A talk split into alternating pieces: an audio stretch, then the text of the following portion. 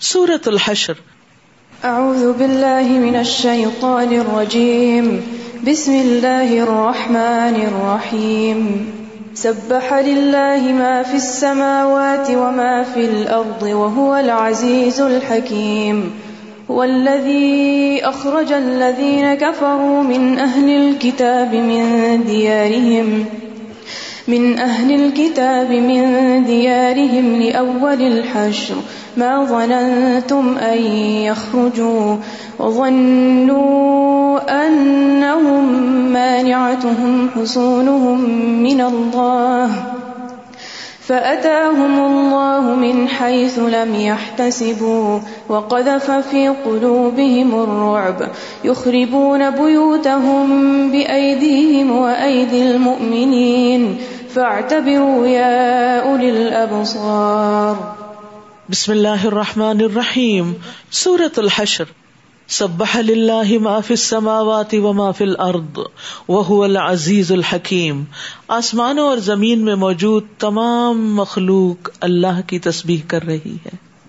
کیا آپ نہ کریں گے؟ کریے.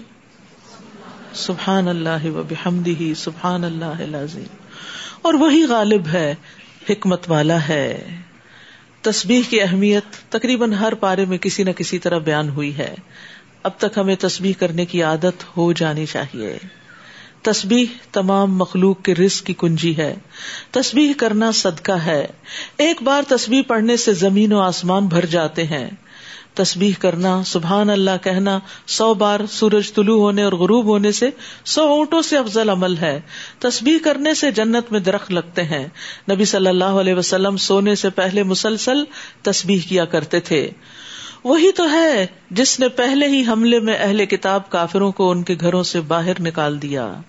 غزوہ بنو نذیر کی طرف اشارہ ہے۔ تمہیں یہ خیال بھی نہ تھا کہ وہ اپنے گھروں سے نکل جائیں گے۔ اور وہ بھی یہ یقین کیے بیٹھے تھے کہ ان کے قلعے انہیں اللہ کی گرفت سے بچا لیں گے۔ مگر اللہ نے ایسے رخ سے انہیں آ لیا جس کا انہیں گمان بھی نہ تھا۔ اور ان کے دلوں میں ایسا روب ڈال دیا کہ وہ خود ہی اپنے گھروں کو برباد کرنے لگے اور مسلمانوں کے ہاتھوں بھی کروانے لگے۔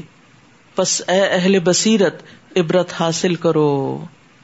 چونکہ بنو نذیر نے نبی صلی اللہ علیہ وسلم کے ساتھ غداری کی تھی، جب آپ دیت کے سلسلے میں ان کے پاس گئے، تو انہوں نے نبی صلی اللہ علیہ وسلم پر پتھر گرا کر آپ کو ہلاک کرنے کی کوشش کی۔ تو اس کے بعد انہیں مدینہ سے پھر نکال دیا گیا۔ اور اگر اللہ نے ان کے حق میں جلاوطنی نہ لکھی ہوتی، تو انہیں دنیا میں ہی سخت سزا دے دیتا۔ اور آخرت میں تو ان کے لیے آگ کا عذاب ہے۔ یہ اس لیے ہوا کہ انہوں نے اللہ اور اس کے رسول کی مخالفت کی۔ اور جو اللہ کی مخالفت کرے تو اللہ انہیں سزا دینے میں بہت سخت ہے۔ تم نے کھجور کے جو بھی درخت کاٹے یعنی ان کا محاصرہ کرنے کے لیے، یا انہیں اپنی جڑوں پر قائم رہنے دیا، تو یہ سب کچھ اللہ ہی کا حکم تھا۔ یہ اس لیے ہوا کہ اللہ فاسقوں کو رسوا کرے۔ جب رسول اللہ صلی اللہ علیہ وسلم نے بنو نذیر کا محاصرہ کیا، تو انہیں رسوا کرنے کے لیے، ان کے دلوں میں روپ ڈالنے کے لیے بعض صاحبہ کو حکم دیا کہ ان کی کھجوروں کے بعض درخت جو ہیں وہ کاٹ ڈالے۔ جس پر انہوں نے بڑا پروپیگنڈا کیا کہ مسلمان بڑا فساد پھیلاتے ہیں اور درختوں کو کاٹتے ہیں، تو اس پر اللہ سبحان تعالیٰ نے مسلمانوں کے عمل کی تائید کی۔ اور ان یہودیوں کے امبال سے جو کچھ اللہ نے ان سے اپنے رسول کو دلا دیا، جن کے لیے نہ تم نے گھوڑے دوڑائے تھے اور نہ اونٹ یعنی تم نے باقاعدہ جنگ نہیں کی تھی، بلکہ اللہ ہی اپنے رسولوں کو جس پر چاہتا ہے مسلط کر دیتا ہے اور اللہ ہر چیز پر قادر ہے۔ اس کو اموال فہ کہا جاتا ہے۔ غنیمت وہ ہوتا ہے جو لڑائی کے بعد حاصل ہوتا ہے اور فہ جو لڑے بغیر حاصل ہوتا ہے۔ تو اس کو نبی صلی اللہ علیہ وسلم کی ڈسکرپشن پہ چھوڑ دیا گیا۔ نبی صلی اللہ علیہ وسلم اس میں سے ازواج کو سالانہ خرچ دیتے، باقی جو مال بچتا، اس سے سامان جنگ خریدتے، گھوڑوں وغیرہ پر خرچ کرتے تاکہ اللہ کے راستے میں کام آ سکے اللہ ان دیہات والوں سے جو مال بھی اپنے رسول کو دلا دے وہ مال اللہ رسول قرابت والوں، یتیموں، مسکینوں اور مسافروں کے لیے ہے، تاکہ وہ مال تمہارے دولت مندوں ہی کے درمیان گردش نہ کرتا رہے۔ اور جو کچھ تمہیں رسول دے، وہ لے لو، اور جس سے روکے، اس سے رک جاؤ۔ اور اللہ سے ڈرتے رہو۔ اللہ یقیناً سخت سزا دینے والا ہے۔ یہاں پر آپ دیکھیے کہ بہت واضح طور پر نبی صلی اللہ علیہ وسلم کی اتارٹی بتا دی گئی ہے، قائم کر دی گئی ہے۔ کہ جو رسول تمہیں دیتے ہیں، جو حکم دیتے ہیں، جو کام کرنے کو کہتے ہیں، اس کو پورا کرو۔ اور یہ حدیث کی حجیت پر یعنی حدیث کے حجت ہونے پر، دلیل ہونے پر ایک بہت بڑی دلیل ہے۔ للفقراء المهاجرين الذين اخرجوا من ديارهم واموالهم نیز فہ کا یہ مال ان محتاج مہاجرین کے لیے ہے جو اپنے گھروں اور اپنی جائیدادوں سے نکالے گئے۔ یعنی مہاجرین جو مکہ سے آئے، وہ اللہ کا فضل اور اس کی رضا چاہتے ہیں۔ وہ مال حاصل کرنے نہیں آئے، مال غنیمت یا مال فہ کے لیے انہوں نے گھر بار نہیں چھوڑے، وہ تو اللہ کی رضا کے لیے آئے تھے۔ اور اللہ اور اس کے رسول کی مدد کرتے ہیں۔ ہم اب وقت تیار رہتے ہیں کہ جب کوئی کال آئے تو فوراً حاضر ہو جاتے ہیں۔ یہی لوگ سچے ہیں جو قربانی کے درجے پر دین کی خدمت کرتے ہیں۔ اور ان لوگوں کے لیے بھی، جو ان کے آنے سے پہلے ہی مان لا چکے تھے، انصار کی طرف اشارے، انصار مدینہ۔ اور یہاں دار الحجرت میں مقیم تھے۔ جو بھی ہجرت کر کے ان کے پاس آئے، وہ اس سے محبت کرتے ہیں۔ آنے والوں کو اپنے لیے بوجھ نہیں سمجھتے۔ اور جو کچھ انہیں مال فہ سے دیا جائے، وہ اپنے دلوں میں اس کی کوئی حاجت نہیں پاتے۔ جیسے مہاجرین کو مال کی خواہش نہیں تھی، ایسے ہی انصار بھی مال کی خاطر دین کی خدمت نہیں کرتے تھے۔ اور ان مہاجرین کو اپنی ذات پر ترجیح دیتے ہیں، خواہ خود فاقے سے ہوں۔ اور جو شخص اپنے نفس کی ہرس سے بچا لیا گیا، تو ایسے ہی لوگ کامیاب ہیں۔ اس آیت کے شان نزول میں ایک مشہور واقعہ بیان کیا جاتا ہے کہ نبی صلی اللہ علیہ وسلم کی خدمت میں ایک شخص حاضر ہوا اور کہا، اللہ کے رسول میں فاقہ زدہ ہوں۔ تو آپ نے اپنے ازواج کے پاس اسے بھیج دیا، لیکن کچھ کھانے کی کوئی چیز نہیں تھی۔ تو آپ صلی اللہ علیہ وسلم نے فرمایا، کیا کوئی ایسا شخص ہے جو آج رات اس کی مہمانی کرے؟ یعنی اس مہمان کی میزبانی کرے تو اللہ اس پر رحم فرمائے۔ تو ایک انصاری صحابی اٹھ کھڑے ہوئے، کہنے لگے، اللہ کے رسول میں کروں گا۔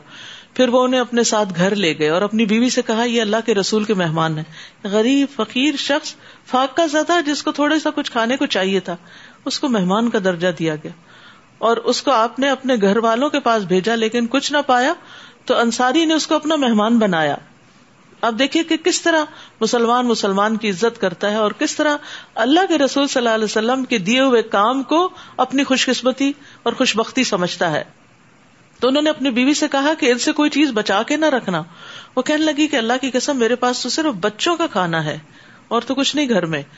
انصاری صاحبی نے کہا، جب بچے کھانا مانگنے لگے تو انہیں سلا دینا، چراغ بجھا دینا۔ آج رات ہم بھی بھوکے ہی رہ لیں گے۔ بیوی نے ایسا ہی کیا۔ پھر وہ شخص صبح کے وقت آپ کی خدمت میں حاضر ہوا تو رسول اللہ صلی اللہ علیہ وسلم نے اس کی تعریف فرمائی کہ فلاں مرد اور فلاں عورت پر اللہ عزا وجاللہ بہت خوش ہوا ہے۔ یا فرمایا کہ اللہ تعالیٰ آپ پر مسکرایا ہے اور پھر اللہ تعالیٰ نے یہ آیت نازل کی کہ وہ خود بھوکے رہ کر دوسروں کو کھلاتے ہیں۔ یہ ہے دین کی سچی محبت یا اللہ کی خاطر انسان جن سے محبت کرتا ہے ان کے لیے بعض اوقات اپنی ذات کو پیچھے کر کے ان کو آگے کر دیتا ہے۔ وہ میو کا شہ نفسی ہی فلاح اور جو اپنے نفس کے شہ سے، تنگی سے بکیلی سے، ہر سے، لالچ سے بچا لیا گیا، تو ایسے ہی لوگ دراصل کامیاب ہونے والے۔ بات یہ ہے کہ اپنے نفس کے خلاف جہاد اور اپنے نفس کے خلاف کوشش جو ہے، یہ مشکل کام ہے کہ انسان بعض اوقات دوسروں کو بہت کچھ سمجھاتا ہے اور کہتا ہے، لیکن جب بات اپنے پہ آتی ہے تو عمل سے پیچھے رہ جاتا ہے۔ تو شوہ کا علاج کیا ہے؟ رسول اللہ صلی اللہ علیہ وسلم نے فرمایا، جو مال خرچ کرنے پر بکیل ہو، تو اسے بکثرت سبحان اللہ و بھی پڑھنا چاہیے۔ یہ اللہ کے نزدیک سونے کا پہاڑ خرچ کرنے سے زیادہ پسندیدہ ہے۔ اور دوسری بات یہ کہ نبی صلی اللہ علیہ وسلم کو بھی دل کی تنگی کا علاج تصبیح بتایا گیا۔ جو لوگوں کی باتوں کی وجہ سے آپ کا دل تنگ ہوتا تھا، تو اس کا علاج تصبیح بتایا گیا۔ تو تصبیح کا پڑھنا دل کو وسیع کرتا ہے، کھلا کر دیتا ہے۔ دل میں آنے والے بخل کے خلاف انسان پھر عمل کر لیتا ہے۔ اور پھر دوسرا حل کیا ہے کہ مال کی ہرس ہونے کے باوجود اپنے پسندیدہ مال میں سے صدقہ کرنا، خرچ کرنا۔ اور یہ افضل ترین صدقہ ہے۔ اور مال اکٹھا کرتے رہنے کے بجائے ساتھ ساتھ نکالتے رہنا چاہیے۔ حضرت اسما کہتی ہیں کہ مجھے رسول اللہ صلی اللہ علیہ وسلم نے فرمایا، انفقی اوین دہی اوین فہی ولا تحسی فیحسی اللہ علیہ کی خرچ کرو۔ یا تھوڑا تھوڑا کر کے خرچ کرتی رکھو لیکن گن گن کے نہ رکھو، اللہ بھی تمہیں گن گن کے دے گا۔ اور بخل سے اللہ کی پناہ بھی مانگنی چاہیے۔ اللہ میں اوزوبی کا منل بخل اللہ میں بخل سے، دل کی تنگی سے اپنے آپ کو بچا کے تیرے حوالے کرتا ہوں۔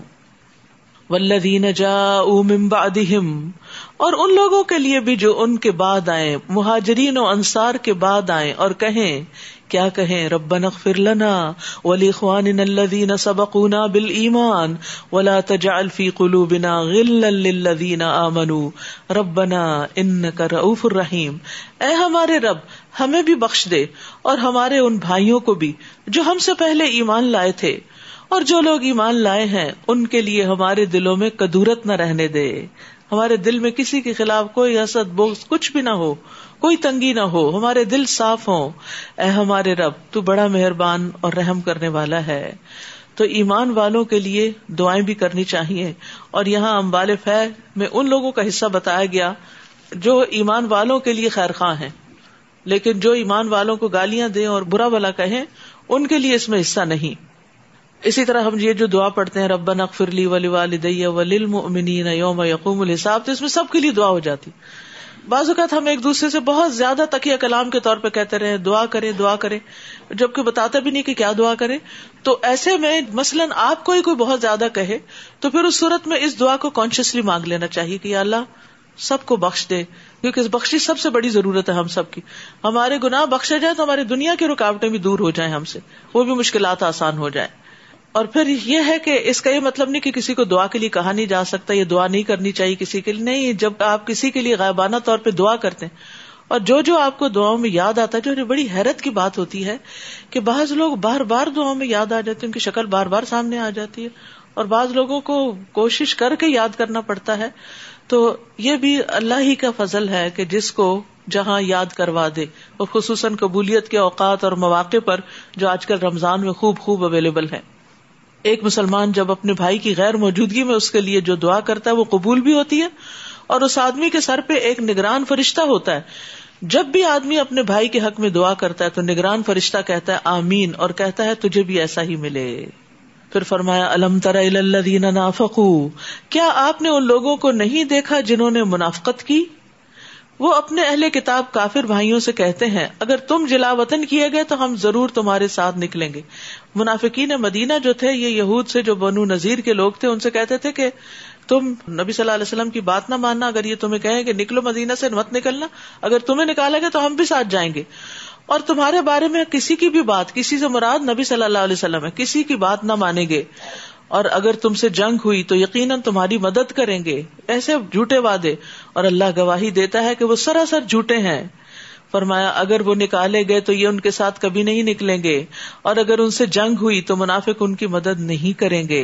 منافق تو اپنے بھی نہیں، کسی کے کہاں سے ہوں اگر انہیں کسی کا خیر خواہ ہونا ہوتا اور وہ سنسیئر ہوتے تو اللہ اور اس کے رسول کے ساتھ ہوتے۔ تو یاد رکھیے، جو بندہ اللہ اور اس کے رسول صلی اللہ علیہ وسلم کے ساتھ سنسیئر نہیں، وہ آپ کا بھی نہیں ہو سکتا۔ یعنی اگر ان سے جنگ ہوئی تو منافق ان کی مدد نہیں کریں گے، اور اگر کریں گے تو پش دکھا کر بھاگ نکلیں گے، پھر کہیں سے کوئی مدد نہ پائیں گے۔ ان کے دلوں میں اللہ کے خوف سے زیادہ تمہاری دہشت ہے، وہ بندوں سے زیادہ ڈرتے ہیں۔ یہ اس لیے کہ وہ سمجھ بوجھ نہیں رکھتے۔ یہ اکٹھے ہو کر تم مسلمانوں سے جنگ نہیں کریں گے۔ اللہ یہ کہ قلعہ بند بستیوں میں بیٹھ کر یا دیواروں کے پیچھے چھپ کر جنگ کریں۔ ان کی آپس میں شدید مخالفت ہے۔ آپس میں بھی ایک نہیں، لڑے ہوئے ہیں۔ آپ انہیں متحد سمجھتے ہیں، حالانکہ ان کے دل پھٹے ہوئے ہیں۔ وہی بات ہوئی نا کہ جو اللہ اور اس کے رسول کے ساتھ مخلص نہیں، وہ کسی کے ساتھ بھی نہیں ہو سکتا۔ جس کو دھوکا دینے کی عادت پڑ جائے، وہ ہر ایک کوئی ڈنگ مار جاتا ہے۔ یہ اس لیے کہ یہ لوگ بے عقل ہیں۔ اور اس سے یہ بھی پتہ چلتا ہے کہ دل میں بغض رکھ کے آپس میں محبتوں کا ظاہر کرنا اور ایک دوسرے سے چاپلوسی کرنا، یہ بھی درست نہیں۔ کشاری کہتے ہیں کہ لوگوں کا آپس میں متحد ہونا، حالانکہ ان کے دل آپس میں نفرت اور اختلاف کرتے ہوں ہر قسم کے بگاڑ کی اصل ہے۔ یہاں سے سارا بگاڑ اور فساد نکلتا ہے۔ اور ہر مشکل موقع پر اللہ کی طرف سے مدد نہ آنے کا سبب ہے۔ دوسرا یہ ہے کہ بغض کی ممانت کی گئی ہے۔ یعنی بغض نہ رکھنے کی تلقین کی گئی ہے۔ رسول اللہ صلی اللہ علیہ وسلم نے فرمایا، تم ایک دوسرے سے قطع تعلق نہ کرو، ایک دوسرے سے روگردانی نہ کرو، ایک دوسرے سے بغض نہ رکھو، نہ ایک دوسرے سے حسد کرو، تم بھائی بھائی ہو جاؤ جیسا کہ اللہ نے حکم دیا اور یہ ایمان والوں کے ساتھ ہے۔ ورنہ من احب اللہ و ابغض اللہ بھی ہے، جو اللہ کی خاطر محبت کرے اور اللہ کی خاطر بغض رکھے۔ یعنی جب بھی آپ کسی سے کوئی اختلاف کریں یا بغض رکھیں، تو آپ اپنے آپ سے پوچھا کریں کہ کیوں میں رکھ رہے کیا میری کوئی ذاتی ریزن ہے؟ کوئی پرسنل ریزن ہے جس کی وجہ سے میں اس بندے سے خار رکھتی ہوں یا دین وجہ ہے یا اللہ اور اس کے رسول کی ذات بیچ میں ہے؟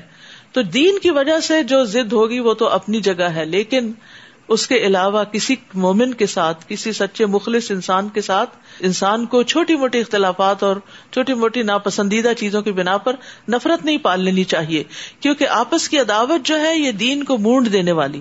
خصوصاً وہ لوگ جن کے درمیان کوئی خون کی رشتے داریاں نہ ہوں، وہ کسی اچھے کاز کے لیے اکٹھے ہوئے ہوں، تو ان کے دل ایک دوسرے کی طرف سے صاف ہونے چاہیے۔ تو اگر جڑیں مضبوط ہوں گی تو پھر پودا بھی مضبوط ہوگا۔ ان کا حال ان لوگوں کا سا ہے، جو ان سے تھوڑی مدت پہلے اپنے کیے کا مزہ چک چکے ہیں۔ اور ان کے لیے دردناک عذاب ہے۔ ان منافقوں کی مثال شیطان جیسی ہے کہ وہ انسان سے کہتا ہے کہ کفر کر۔ جب وہ کفر کر بیٹھتا ہے تو کہتا ہے، میں تجھ سے بری ذمہ ہوں، میں تو اللہ رب العالمین سے ڈرتا ہوں۔ پھر ان دونوں کا انجام یہ ہوتا ہے کہ وہ ہمیشہ کے لیے دو میں رہیں گے۔ اور یہی ظالموں کی سزا ہے۔ یا ایوہ الذین آمنوا اتقوا اللہ ولتنظر نفس ما قدمت لغد واتقوا اللہ ان اللہ خبیر بما تعملون۔ اے ایمان والو، اللہ سے ڈرو اور ہر ایک کو یہ دیکھنا چاہیے، ہر ایک کو، ہم میں سے ہر ایک کو کہ اس نے کل کے لیے کیا سامان کیا ہے۔ دنیا کا کل نہیں، اس کے لیے تو ہم سخت غم رکھتے ہیں اور فکر کرتے رہتے ہیں۔ آخرت کی کل، اپنی قبر کے لیے کیا تیاری کی ہے اور اپنی آخرت کے لیے کیا تیاری کی ہے؟ اور اللہ سے ڈرتے رہو۔ یہاں پر اتق اللہ اور وطق اللہ، دو دفعہ آیا اور درمیان میں جو حکم دیا گیا اللہ کے ڈر کے، وہ کیا ہے؟ ہر شخص کو یہ دیکھنا چاہیے کہ کل کے لیے کیا کر رہا ہے۔ ہم میں سے ہر ایک کو دیکھتے رہنا چاہیے کہ ہم نے اپنی آخرت کے لیے کیا جمع کر رکھا ہے۔ اور جو کچھ تم کرتے ہو، اللہ یقیناً اس سے پوری طرح باخبر ہے۔ تو یہاں ان اوے عمل میں جلدی کی ترغیب دی گئی ہے۔ یعنی انسان کو اس میں تاخیر نہیں کرنی چاہیے، کیونکہ نہیں پتا کل کا دن کیسا دن ہو۔ وما تدری نفسم ماذا تکسب غدن آج جو اپرچونٹی ہے، آج اس وقت جو موقع ہے، وہ کر لیں۔ کل پہ بات نہ چھوڑیں، کیونکہ کل کا نہیں پتا کہ ہمیں یہ موقع ملے یا نہ ملے۔ تو آخرت کی تیاری کرتے کرتے زندگی بسر کرنی چاہیے۔ زندگی کا ہر دن آخرت کی تیاری کے لیے وقف ہونا چاہیے۔ اور وہ تیاری کیا ہے؟ قیامت کے دن کے پانچ سوالوں کی تیاری۔ اس عمر کے بارے میں کہ کہاں صرف کی، جوانی کے بارے میں کہاں استعمال کیا، مال کے بارے میں کہاں سے کمایا، کہاں لگایا، اور جو کچھ سیکھا اس پر عمل کتنا کیا۔ اور یہی نیک امال ہوں گے جو کل قبر میں ہمارے کام آئیں گے۔ نماز، صدقہ قرآن اور روزہ اور زکوٰۃ اور دیگر نیک امال اور نیک امال والوں ہی کو آخرت میں کامیابی کی بشارت دی گئی ہے۔ ولدین امن عامل الصالحات الا کا اصحاب الجن ہم فیحا خالدون۔ وہ لوگ جو ایمان لائے اور انہوں نے نیک امال کیے، وہی جنت والے ہیں، وہ اس میں ہمیشہ رہنے والے ہیں۔ ولا تکون کلین نس اللہ فانساهم انفسهم اولئک هم الفاسقون۔ اور ان لوگوں کی طرح نہ ہو جانا جو اللہ کو بھول گئے، تو اللہ نے انہیں ایسا بلایا کہ وہ اپنے آپ کو بھی بھول گئے۔ استغفر اللہ، یہ بہت ہی خطرناک سچویشن ہے۔ خطرناک کنڈیشن ہے کہ جس میں انسان اپنا آپ بھول جائے۔ یہی لوگ فاسق ہیں۔ یعنی جب انسان اللہ کو بھولتا ہے، اللہ کے ذکر سے غفلت اختیار کرتا ہے۔ یا اللہ نے جس کام کے لیے پیدا کیا جو ہمارا مقصد زندگی ہے، جب انسان اس کو فراموش کرتا ہے تو پھر انسان دراصل اپنا ہی نقصان کر رہا ہوتا ہے۔ اور پھر انسان اپنے آپ کو جب بھولتا ہے تو اپنے ایب اس کو نظر نہیں آتے۔ اپنے اوپر کیا ریسپانسبلٹیز ہے وہ نہیں پتا چلتا۔ یعنی خود فراموشی، جیسے کہتے ہیں نا، خدا فراموشی کیا ہے؟ خود فراموشی۔ یعنی اللہ کو بلانا اللہ کا ذکر نہ کرنا، اللہ کی عبادت نہ کرنا، جس کے لیے اس نے ہمیں پیدا کیا ہے، یہ پھر کیا ہے؟ ریزلٹ ہوتا ہے یا اینڈ ہوتا ہے کس پر؟ کہ انسان اپنے نفع نقصان سے بھی بے نیاز ہو جاتا ہے۔ اس کو احساس ہی نہیں رہتا کہ کیا چیزیں مجھے فائدہ دینے والی ہیں اور کیا چیزیں نقصان دیں گی۔ لا يستوي اصحاب النار واصحاب الجنہ۔ اصحاب الجنت هم الفائزون۔ اہل دوزخ اور اہل جنت کبھی برابر نہیں ہو سکتے۔ اہل جنت ہی اصل میں کامیاب ہیں۔ نہ ان کی زندگی برابر، نہ سوچیں برابر، نہ اخلاق ایک جیسا، نہ عبادات ایک جیسی، نہ طور طریقے ایک جیسے۔ اور نہ انجام ایک جیسا۔ تو کامیاب وہ ہیں جو جنت میں جانے والے کام کریں۔ لو انزلنا هذا القرآن على جبل لرأيته خاشعا متصدعا من خشية الله اور اگر ہم اس قرآن کو کسی پہاڑ پر نازل کرتے، تو آپ دیکھتے کہ وہ اللہ کے خوف سے دبا جا رہا ہے۔ پہاڑ اس کا بوجھ نہیں اٹھا سکتا تھا۔ اور پھٹا پڑتا ہے۔ اور یہ مثالیں ہم لوگوں کے سامنے اس لیے بیان کرتے ہیں تاکہ وہ غور و فکر کریں۔ قرآن مجید میں بارہا غور و فکر کی دعوت دی گئی ہے۔ اور یہاں پر قرآن کے بارے میں غور و فکر اور قرآن کے جو امپیکٹ ہوتا ہے زندگی میں، یا قرآن کیا چیز ہے، اس کے بارے میں غور و فکر بھی بڑا ضروری ہے۔ اسی آیت سے یہ نتیجہ بھی نکالا جاتا ہے کہ اگر کسی کا دل پتھر کی طرح ہو جائے، پہاڑ پتھر کا ہوتا ہے نا، پتھر کی طرح ہو جائے تو اس کو قرآن کثرت سے پڑھنا چاہیے تاکہ دل پھٹے اور نرم ہو اور اس کے اندر اللہ کی خشیت پیدا ہو۔ اور اس سے ایک اور بڑی اہم بات پتہ چلتی ہے کہ پہاڑوں کے اندر بھی ایک سینس ہے، ایک احساس ہے، ایک شعور ہے۔ وہ اپنے رب کو پہچانتے ہیں، جیسے ہد ہد نے رب کو پہچانا۔ جسے مسجد نبی میں کھجور کا تنا رونے لگا نبی صلی اللہ علیہ وسلم کی جدائی سے، وہ آپ کو پہچانتا تھا۔ پچھلے دنوں ایک ویڈیو کلپ کسی نے مجھے بھیجی، بہت ہی انٹرسٹنگ تھی، جس میں نیوزی لینڈ کی خاتون نے شیر کے چھوٹے چھوٹے بچوں کو پالا تھا۔ آپ نے بھی شاید دیکھا ہوگا۔ اور پھر چونکہ گورمنٹ لاس کے تحت وہ گھر میں اس کو رکھ نہیں سکتی تھی تو اس کو زو میں بھیج دیا۔ کچھ دنوں کے بعد جب وہ زو میں گئی تو شیر جب بڑے ہو چکے تھے، بھاگتے ہوئے آئے، آوازیں نکالتے ہوئے اور اس کے گلے سے لپٹ کے جیسے حق کرتے ہیں۔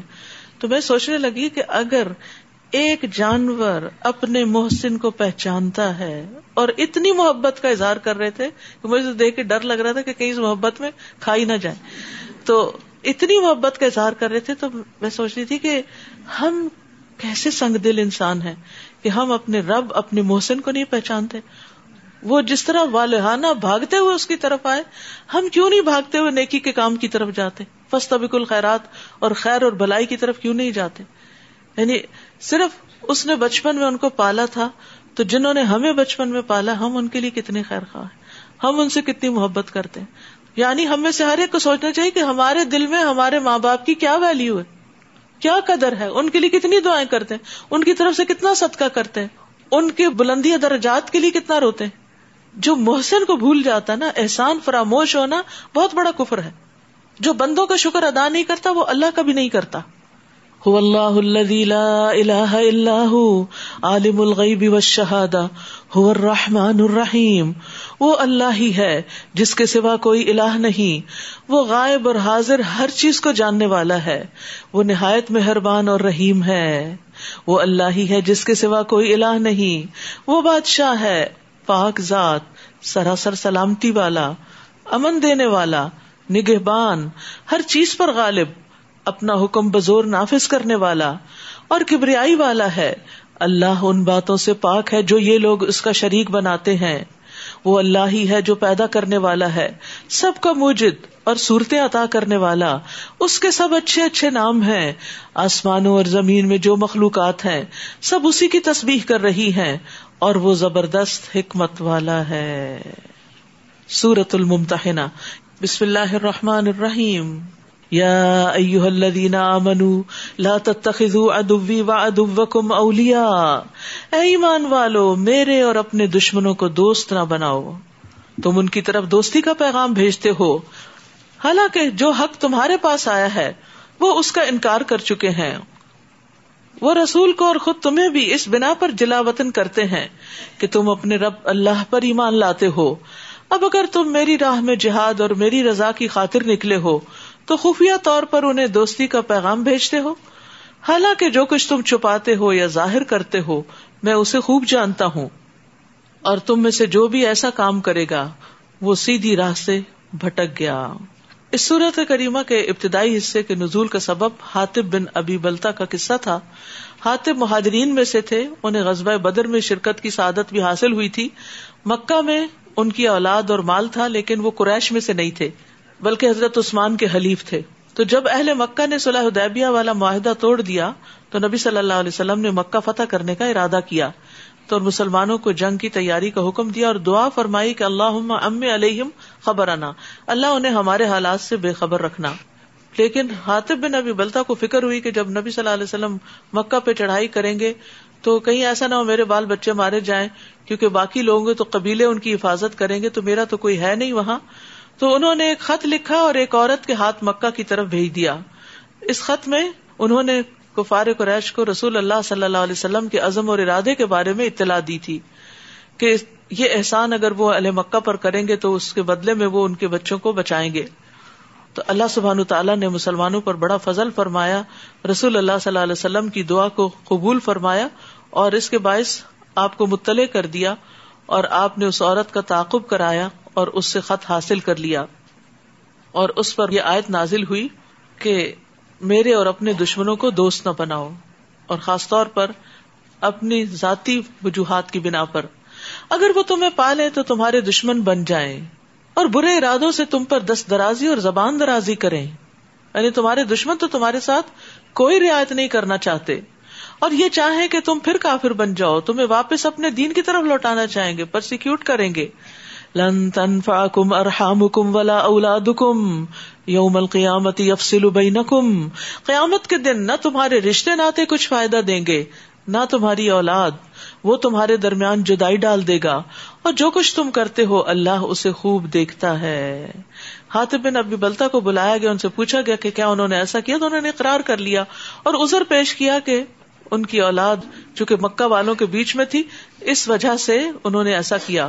تو اللہ تعالیٰ نے فرما دیا کہ اہل و عیال اور اولاد کی وجہ سے رب کی نافرمانی کی تو قیامت کے دن یہ کچھ بھی کام نہیں آئیں گے۔ اور یہ ہم سب کو سوچ لینا چاہیے کہ بعض اوقات انسان حرام کماتا ہے صرف اولاد کی خاطر یا بھی بچوں کی خاطر کہ ان کو خوش رکھ سکے یا اور اللہ کی ناراضگی کے کام کرتا ہے۔ تو ایک اصول یاد رکھیے کہ جہاں اللہ کا حکم آ جائے، وہاں کسی مخلوق کا حکم نہیں ماننا۔ اور اللہ کی نافرمانی میں کسی اور کی اطاعت نہیں کرنی۔ یعنی جہاں اللہ کی نافرمانی ہو رہی ہو، وہاں رک جانا ہے۔ کسی اور کی بات نہیں ماننی۔ بعض اوقات ہم ازر کرتے ہیں، فلاں مجھے ایسا کہتا ہے، فلاں یوں کہتا ہے، اس لیے مجھے کرنا پڑتا ہے۔ نہیں، وہ چیزیں چھوڑ دو جو اللہ کی نافرمانی کی طرف لے جاتی ہیں۔ بعض اوقات جاب پہ کچھ ایسے مسائل ہوتے ہیں کہ نماز کی اجازت نہیں ملتی۔ تو کوئی اور جاب تلاش کرو۔ اللہ تعالیٰ کی زمین وسیع ہے۔ کہیں اور سے تمہیں رسک دے گا اور ہو سکتا ہے اس سے بہتر رسک عطا کرے۔ لیکن اپنا فرض ادا کرنا نہیں چھوڑو۔ اسی طرح باقی چیزیں بھی۔ تو یہاں ایک بڑی اہم بات بتا دی گئی کہ قیامت کے دن کوئی رشتے دار کام نہیں آئے گا۔ یہ تو دنیا میں کہاں کام آتے ہیں۔ یعنی اب جس طرح کے حالات ہیں، لیکن پھر بھی کچھ نہ کچھ خاندان اور کمبا قبیلہ انسان کا ساتھ دے ہی دیتا ہے۔ لیکن مشکل وقت میں آپ نے دیکھا ہوگا کہ عموم رشتے دار بھی اجنبی ہوتے ہیں۔ قدکانت لکم اسوت حسنت فی ابراہیم تمہارے لیے ابراہیم اور اس کے ساتھیوں میں ایک اچھا نمونہ ہے۔ جبکہ انہوں نے اپنی قوم سے صاف کہہ دیا کہ ہم تم سے قطعی بیزار ہیں اور ان سے بھی جنہیں تم اللہ کو چھوڑ کر پوچھتے ہو۔ ہم تمہارے دین کے منکر ہیں اور ہمارے اور تمہارے درمیان ہمیشہ ہمیشہ کے لیے دشمنی اور بیر پیدا ہو چکا۔ یہاں تک کہ تم اکیلے اللہ ایک پر ایمان لاؤ۔ مگر ابراہیم کا اپنے باپ سے یہ کہنا اس سے مستثنا ہے کہ میں تیرے لیے اللہ سے معافی کی درخواست کروں گا۔ حالانکہ میں تیرے لیے اللہ کے سامنے کچھ بھی اختیار نہیں رکھتا۔ اے ہمارے رب، ہم نے تجھی پر بھروسہ کیا اور تیری ہی طرف رجوع کیا اور تیری ہی طرف ہمیں لوٹنا ہے۔ بڑی خوبصورت دعا ہے۔ ربنا علیہ کا توکلنا و علیہ کا انبنا و علیہ کل مصیر ربنا لا تجعلنا فتنة للذین كفروا واغفر لنا ربنا انك انت العزیز الحکیم اے ہمارے رب، ہمیں کافروں کے لیے آزمائش نہ بنانا۔ اور اے ہمارے رب، ہمیں معاف کر دے۔ بے شک تو ہی زبردست ہے، حکمت والا ہے۔ انہیں لوگوں میں تمہارے لیے ایک اچھا نمونہ ہے، جو اللہ اور آخرت کے دن کی امید رکھتا ہو۔ اور جو کوئی منہ موڑے تو بلا شبہ اللہ بے نیاز قابل تعریف ہے۔ اص اللہ بین کم و بین اللہ آدئی تم مودا و اللہ قدیر و اللہ غفور الرحیم کچھ بعید نہیں کہ اللہ تمہارے اور ان لوگوں کے درمیان دوستی پیدا کر دے جن سے تم عداوت رکھتے ہو سکتا ہے اللہ کسی دن ان کو ہدایت دے دے اور وہ مسلمان ہو جائے اور دشمنیاں ختم ہو جائے۔ جیسے کہ ہوا بھی کہ فتح مکہ کے بعد بہت سے لوگ مسلمان ہوئے تھے۔ اور اللہ بڑی قدرتوں والا ہے اور وہ بہت بخشنے والا ہے اور رحم کرنے والا ہے۔ اللہ تمہیں ان لوگوں سے منع نہیں کرتا جو نہ تم سے دین کے بارے میں لڑے اور نہ ہی تمہیں تمہارے گھروں سے نکالا۔ اس بات سے کہ تم ان سے بھلائی کرو اور ان کے حق میں انصاف کرو۔ اللہ تو یقیناً انصاف کرنے والوں کو پسند کرتا ہے۔ اللہ تو تمہیں صرف ان لوگوں سے منع کرتا ہے جنہوں نے دین کے بارے میں تم سے لڑائی کی اور تمہیں تمہارے گھروں سے نکالا۔ اور تمہارے نکالنے میں ایک دوسرے کی مدد کی اس بات سے کہ تم انہیں دوست بناؤ۔ یعنی جن کا ماضی یہ رہ چکا ہے کہ ہر موقع پر تمہاری دشمنی کی تو ان کو دوست کیوں بناتے ہو؟ پھر وہ ڈنگ مار جائیں گے۔ اور جو انہیں دوست بنائے، تو ایسے لوگ ظالم ہیں۔ اے ایمان والو، جب تمہارے پاس مومن عورتیں ہجرت کر کے آئیں، تو ان کی جانچ پڑتال کر لو۔ کیا کہ کہیں وہ شوہر سے لڑکے تو نہیں آئی کیا دنیاوی مقاصد کے لیے تو مکہ چھوڑ کے نہیں آئی اللہ ان کے ایمان کو خوب جانتا ہے۔ پھر اگر تمہیں یہ معلوم ہو کہ وہ فی الواقع مومن ہے تو انہیں کافروں کی طرف واپس نہ کرو۔ کیونکہ صلاح ادیبیہ کی ایک شک یہ تھی کہ جو شخص مکہ سے مسلمان ہو کر مدینہ آئے گا، اسے واپس کر دیا جائے گا۔ لیکن چونکہ اس میں عورتوں کا کوئی کلیئرلی مینشن نہیں تھا، تو اس لیے عورتوں کو واپس نہیں کیا جائے گا۔ ایسی عورتیں ان کافروں کے لیے حلال نہیں۔ اور نہ ہی وہ ان عورتوں کے لیے حلال ہیں۔ اور کافروں نے جو کچھ ایسی مومن عورتوں پر خرچ کیا ہو، انہیں دے دو۔ اور ان سے نکاح کر لینے میں تم پر کوئی حرج نہیں، جبکہ تم انہیں ان کے حق کے مہر ادا کر دو۔ یعنی ایسی عورت پھر آزاد ہو جائے گی اس کافر شوہر سے، اور تم ان کا مہر دے کر ان سے نکاح کر سکتے ہو۔ اور تم خود بھی کافر عورتوں کو اپنے نکاح میں نہ رکھو۔ اور جو کچھ تم نے ان پہ خرچ کیا ہے وہ ان کافروں سے مانگ لو۔ اور جو مہر کافروں نے اپنی مسلمان بیویوں کو دیے تھے، وہ ان مسلمانوں سے مانگ لے یہ اللہ کا حکم ہے جو تمہارے درمیان فیصلہ کرتا ہے، اور اللہ سب کچھ جاننے والا، حکمت والا ہے۔ اور اگر تمہاری کافر بیویوں کے مہروں میں سے تمہیں کفار سے کچھ نہ ملے، پھر تم نے کفار کا تعاقب کر کے مال غنیمت حاصل کیا، تو اس مال میں سے ان مسلمانوں کو ان کی کافر بیویوں کے حق کے مہر کے برابر مال دے دو۔ جو انہوں نے خرچ کیا تھا۔ اور اس اللہ سے ڈرتے رہو جس پر تم ایمان رکھتے ہو۔ اے نبی، جب تمہارے پاس مومن عورتیں ان امور پر بیت کرنے آئے کہ وہ اللہ کے ساتھ کسی چیز کو شریک نہ بنائے گی، نہ وہ چوری کریں گی، نہ وہ زنا کریں گی، نہ اپنی اولاد کو قتل کریں گی، اپنے ہاتھ اور اپنے پاؤں کے آگے کوئی بہتان گھڑ کے نہ لائے گی اور کسی نیک کام میں آپ کی نافرمانی نہ کریں گی، تو آپ ان سے بیت کر لیجیے تو اس بیت میں اور بہت سے امور کے ساتھ نبی صلی اللہ علیہ وسلم کی اطاعت پر بھی بیت ہے کہ آپ کی نافرمانی نہیں کریں گی اور ان کے لیے اللہ سے معافی مانگیے۔ اللہ یقیناً بخشنے والا، رحم کرنے والا ہے۔ نبی صلی اللہ علیہ وسلم نے عورتوں سے جو بیت لی، اس میں آپ ان کے ہاتھ پہ ہاتھ نہیں رکھتے تھے، زبانی بیت لیا کرتے تھے۔ اور اس بیت میں ان باتوں کے علاوہ کچھ اور چیزیں بھی شامل تھی جس میں یہ کہ تم نوحہ نہیں کرو گی پہلی جاہلیت کی طرح زیب و زینت اختیار نہیں کرو گی یعنی اپنی خوبصورتی کو نمایاں نہیں کرو گی یعنی اپنے آپ کو حجاب میں رکھو گی یا ایوہ الذین آمنوا لا تتولوا قوما غضب اللہ علیہم۔ ایمان والو، ایسے لوگوں کو دوست نہ بناؤ جن پر اللہ کا غضب ہوا۔ وہ تو آخرت سے ایسے ہی مایوس ہیں جیسے کافر اہل قبور سے مایوس ہیں۔ رسول اللہ صلی اللہ علیہ وسلم نے فرمایا، منافق کو سردار مت کہو۔ اگر وہ سردار ہو تو بے شک تم نے اپنے رب و جلہ کو ناراض کر دیا۔ یعنی ایسا شخص جس کی منافقت کھلی ہو، ورنہ دل کی منافقت کا تو کسی کو نہیں پتا ہوتا۔ تو انسان ہر ایک کے پیچھے نہ پڑ جائے۔ دلوں کا معاملہ اللہ کے سپرد کرے۔